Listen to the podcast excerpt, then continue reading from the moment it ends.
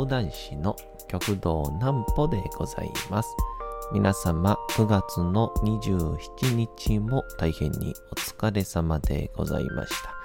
お休みの準備をされる方、もう寝るよという方、そんな方々の寝るおともに寝落ちをしていただこうという講談師極道南歩の南歩ちゃんのおやすみラジオ。このラジオは毎週月曜日から金曜日の21時から音声アプリサウンドクラウド、Spotify、Amazon Music、Podcast にて配信をされております。そして皆様からのお便りもお待ちしております。お便りは極道南歩公式ホームページのおやすみラジオ特設ページから送ることができます。内容は何でも結構です。ねえねえ聞いてよなんぽちゃんから始まる皆様の日々の出来事や思っていることなどを送ってください。ご希望の方にはなんぽちゃんグッズプレゼントいたしますので、住所、お名前お忘れなくと、えー、いうことでございまして、えー、昨日、えー、そしておとといはですね、えー、我がプロデューサー、有香さんが、えー、登場いたしまして、えー、ね、二人で、えー、なんぽちゃんラジオがどう変わっていったのか、とか、だかこういろいろとお話をしまして、で、マリカさんは、ね、言うたら別にこう、人前で、まあ、ラップはしてるんですけど、たくさん喋る人ではないので、まあ、その点、ちょっと、おしゃべり上手でしたね。僕も一回聞いてみようと思って、えー、寝る前に聞いたところですね。1分で寝落ちしました。なんぽちゃんの明日は何の日？まあ僕が1分で寝落ちしたので、ほとんどの人はもう寝始めてるんじゃないかなと思うんですけど、まあまあ、静かに、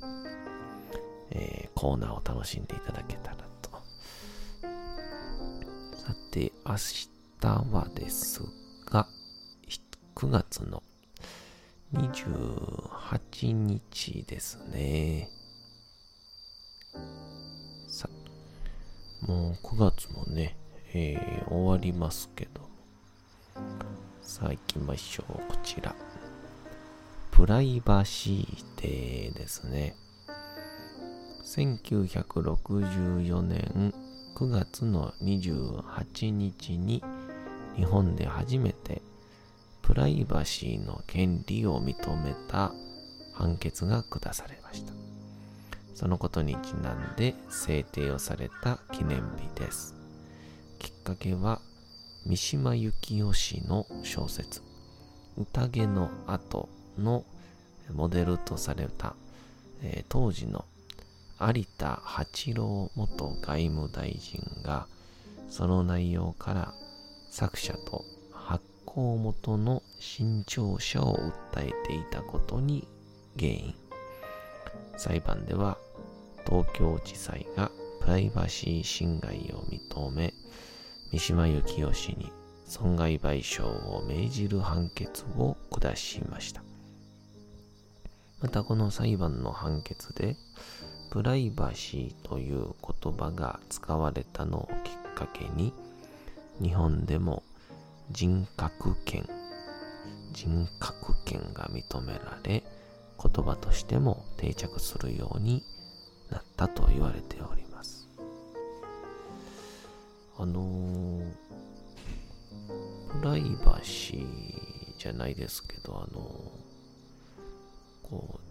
著作権みたいなね、ことがあって、僕らも結構、あの、なんて言うんでしょう。講談師って、いろんな人をネタにしたりするので、えーまあ、そんな時に、まあ、ご本人なら、えー、私を勝手に喋るなよってなりますよね。まあ、ギリギリ、まあ、その人がどうなのかっていう。で、これが、一つ遡ると、僕のお父さんとか、親族、で、まあ、ギリギリ近い、明治の頃の偉人の、えー、血筋とか、まあ、そのあたりなら、わかるんですけど、まあ、あの戦国時代の武将の末裔ですってなって出てこられた時にはもう共通の財産でええやんっていう、えー、ある師匠が嘆いておりました。まあ、それの延長線上が、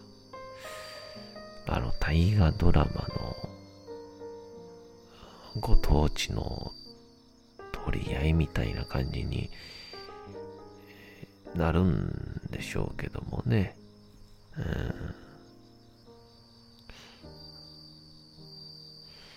ん、まあそんなんで、えー、有香さんと二人で撮ったんですが、同日に特別編として、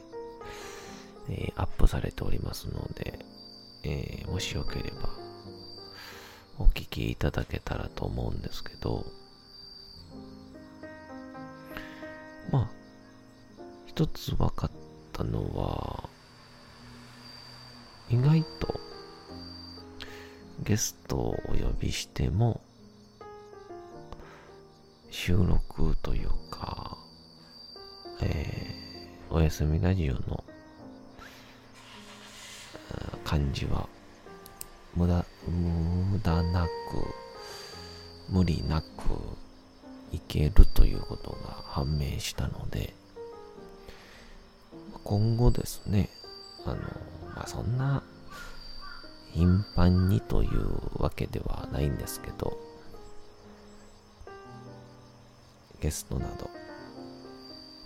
お招きできたらいいなと思うんですけど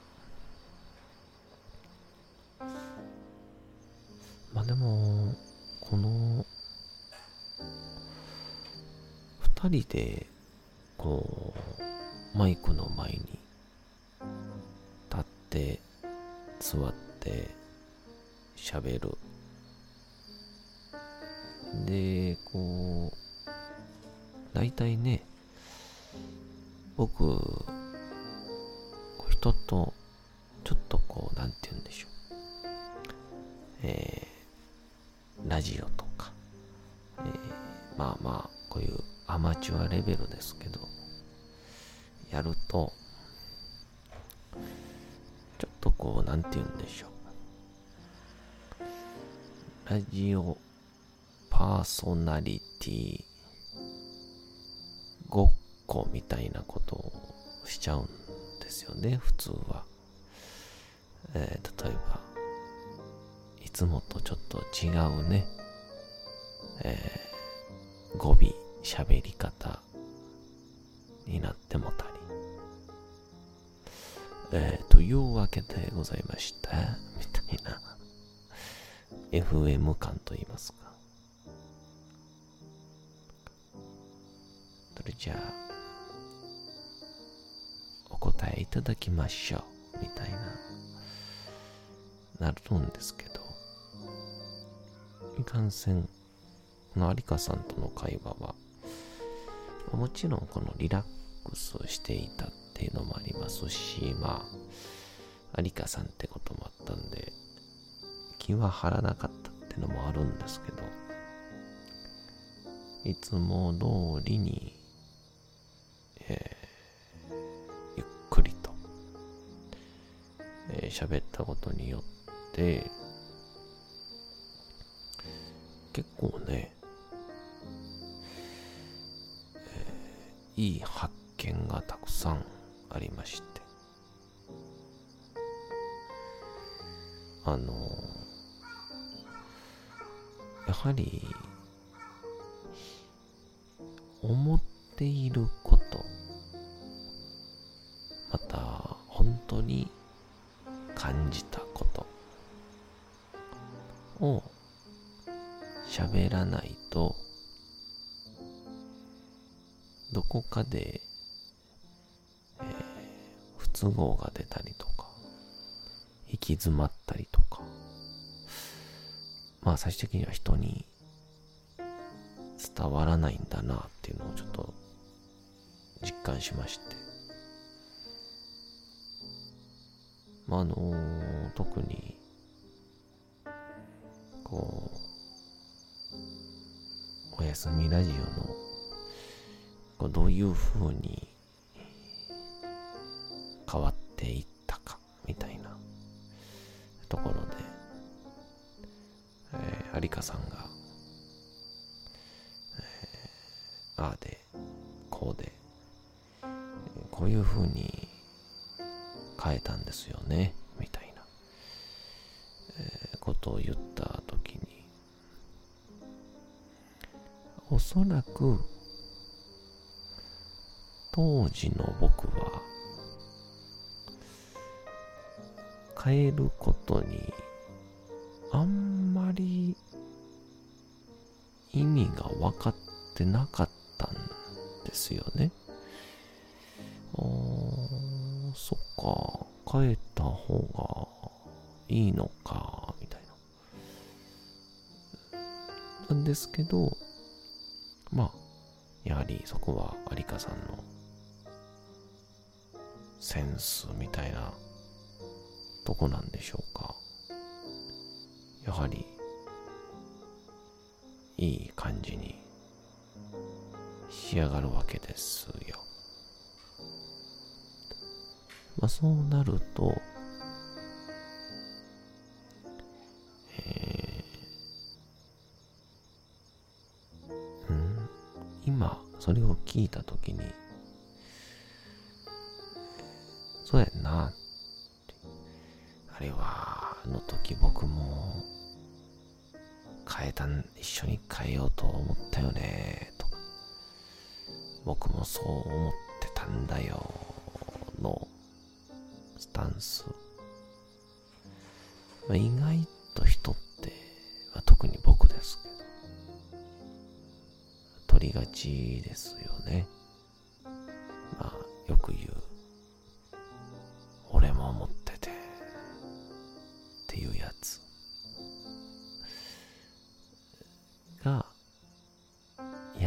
ちなんですけど、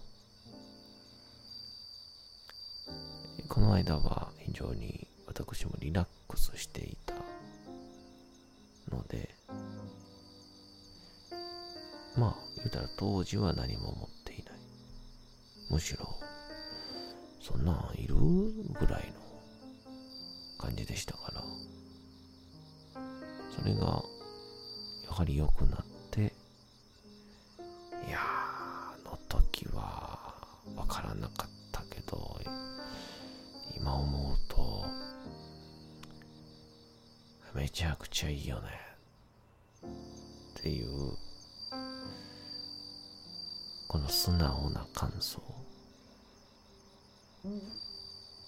が出るがゆえに、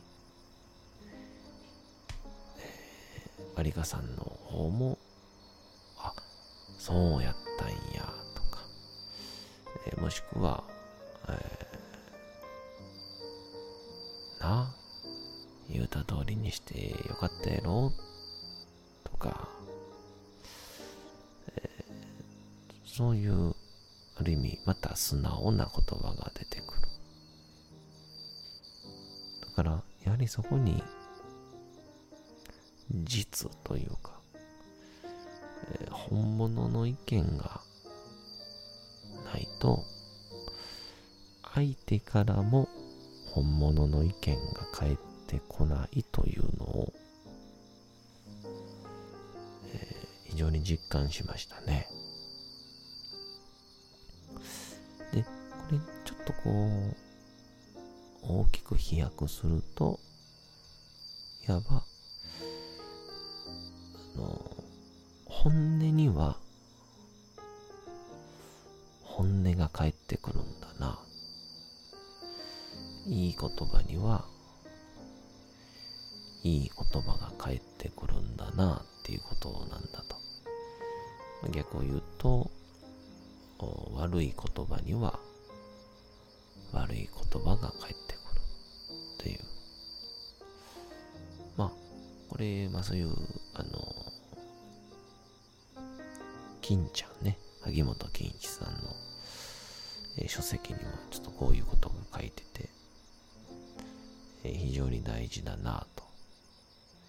感じたんですけど、まあ、僕もそういう点ではこの逆に嫌なとか悪い言葉がこう飛んできたものに素直にこう悪い言葉を返すだけじゃなく、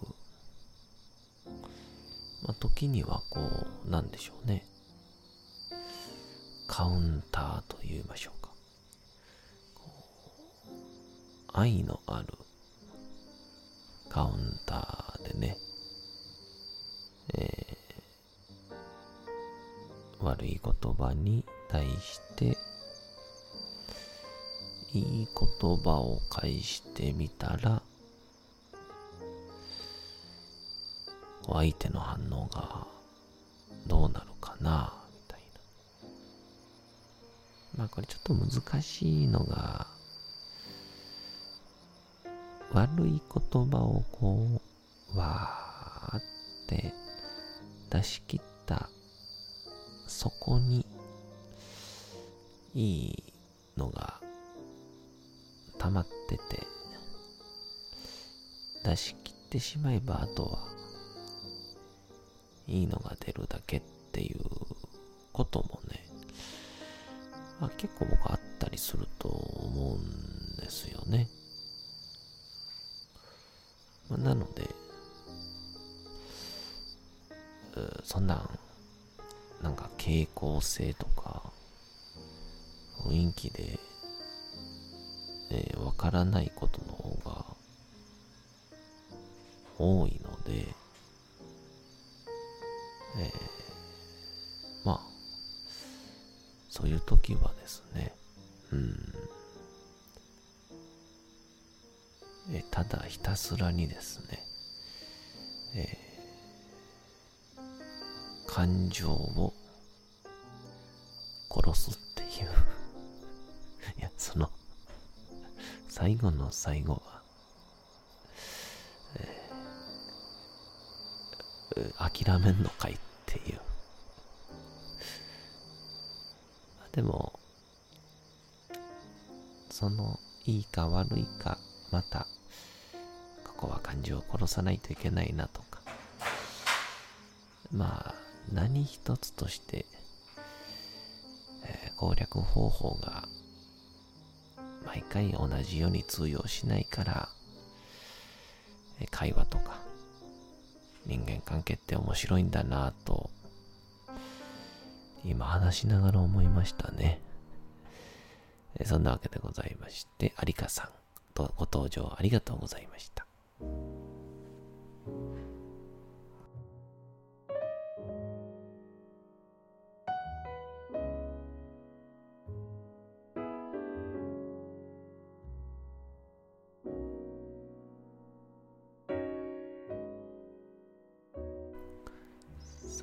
時刻はうとうと朗読会の時間となりました。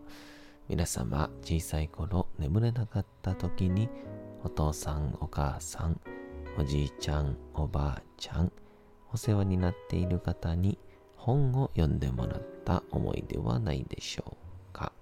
なかなか眠れないという方のお力に寝落ちをしていただければと、毎日様々な物語、小説をお届けしております。えさて本日もお読みしますのは、チャップリン自伝若き日々でございます。えー、まあ、このチャップリンのこのお母さんも非常に子供たちの言葉遣いの教育には、えー、力を入れていたそうです。幸せの身を飾るというような言い方もあるんで、えー、今日も素敵な喜劇用のお話をお楽しみください。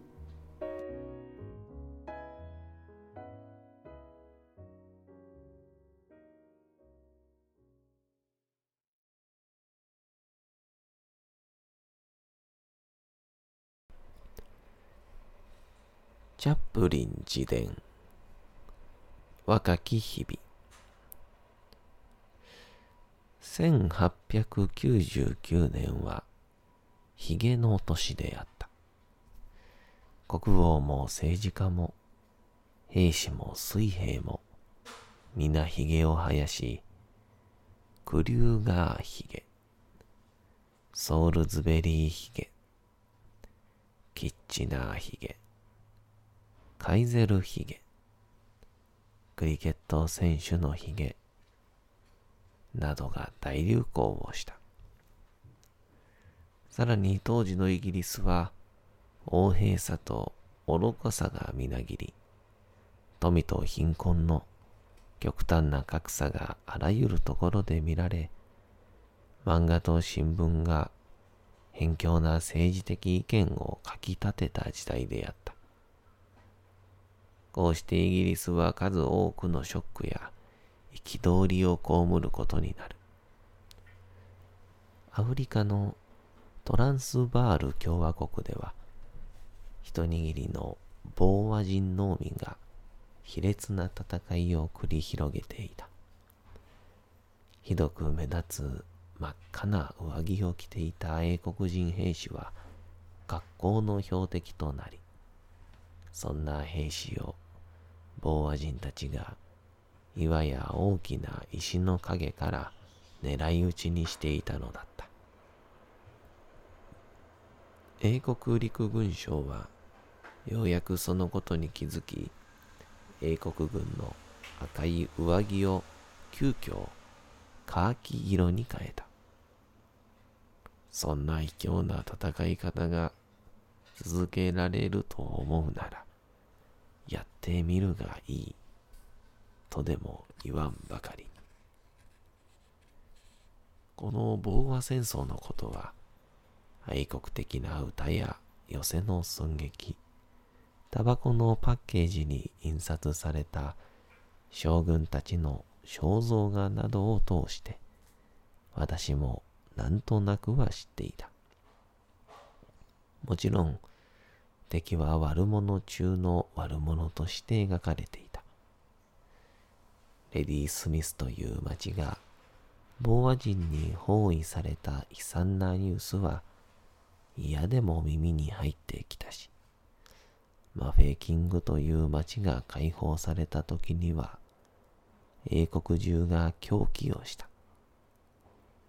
そしてついに、英国は勝利をした。というより、ともかく、